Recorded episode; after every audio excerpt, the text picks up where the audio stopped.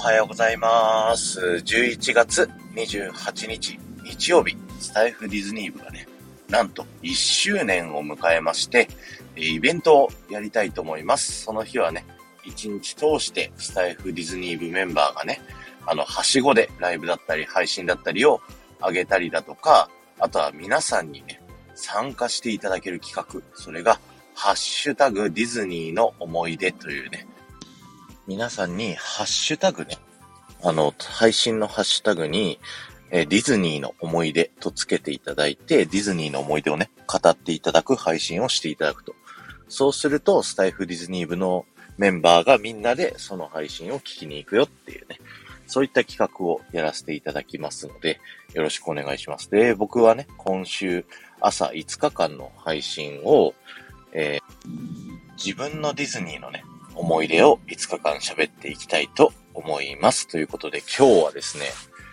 レッツパーティグラが見たいというね、お話をさせていただきたいと思います。レッツパーティグラって2018年の7月から始まったイベントなんですけど、その時のね、夏に、えー、ディズニーに行った時に、このパーティグラのね、ショーがどうしても見たいと。もう今日一日はそれしか目的じゃないっていう日のね、一日があって、ただその日がね、若干天気が、雲行きが怪しいというか、そもそもめちゃくちゃ雨の予報の日だったんですよ。で、まあ僕は晴れ男なんでね、あの、途中で雨を弱らせたりとかしながら行ってたんで、降ったり止んだりをしてた日だったんですよね。で、その僕たちのね、あの、夫婦は、あの、リトルマーメイド好きって言ってたんですけど、3人の騎士も好きでですね、えパンチートがすごい奥さん好きなんですよ。だから、そのね、レッツパーティグラってまさに3人の騎士のね、曲が流れたりするショーなので、もうこれはもううってつけだ奥さんにね、このショーをどうしても見せたいって思ってた。まあ、まずは小抽選だと。で、やりました。外れましたと。まあまあまあまあまあ、そう。想定の範囲内ですよ。で、このレッツパーティぐらいやってるシアターオーリンズっていうね、会場は、まあ抽選じゃなくても、外からもね、あのー、結構合間合間の隙間から見れるっていう風なショーになっているので、じゃそこでね、待ちましょうと。だからまあ、始まったばっかりのショーだから、結構みんな見たい人も多いだろうから、ちょっと早めに待ちましょうか、つって、2時間、3時間ぐらい前かな、ショー始まるね。前から、えー、そのね、レッツパーティーグラ始まる前に、この見えるね、鑑賞エリアの外側の通路の先をね、こう、確保したわけなんですよ。通路のところがね、こう、本来出演者がね、通る通路になってるので、間お客さんがね、そこにはいないんで、後ろからでも見えやすいんですよね。で、そこでね、あの、ショー始まる2、3時間前からね、こう待機してるわけじゃないですか。で、もうすぐ始まるなーって時にね、ポツポツポツって、こう、雨が降ってきちゃいまして、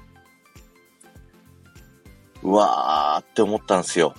で、もう、ここまで待ったしな、なんとかやってくんないかなと思ってたら、1回目中止。なんということだと。まあ、でも今日はここしか目的がないから、2回目も、あの、降ったり止んだりしてるからね。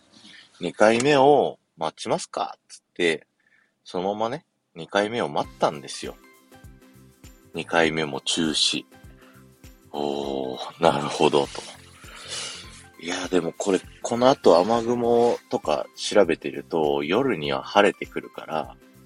あの、次も待ったらどうだろう、つって、3回目、もう中止。おー、い、っていうね。っていうので、えっ、ー、と、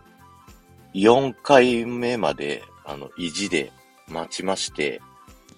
それようやく初めてのレッツパーティグラを見れたというね。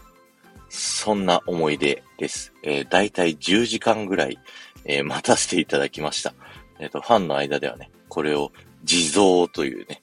ずっと座って待っている地蔵さんのように、えー、待っているというね、オタク用語があります。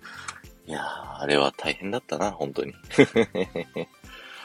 日は終わりです。ありがとうございました。えー、11月28日はですね、こんな感じで、えー、あなたのね、ディズニーの思い出、皆さんぜひ、えー、配信上げてみてください。そして、前回の配信から今回の配信までで、コメントいただけた方のお名前をお呼びしたいと思います。